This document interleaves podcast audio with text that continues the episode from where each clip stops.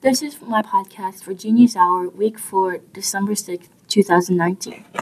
Today in class, I decided to take a break from research and, well, not really take a break from research, research a little bit and kind of think about what I want to do for my project. And I was first thinking about doing a series of infographics but I was thinking and I was trying to figure out how I could portray that and getting the audience involved and just making that all fit together.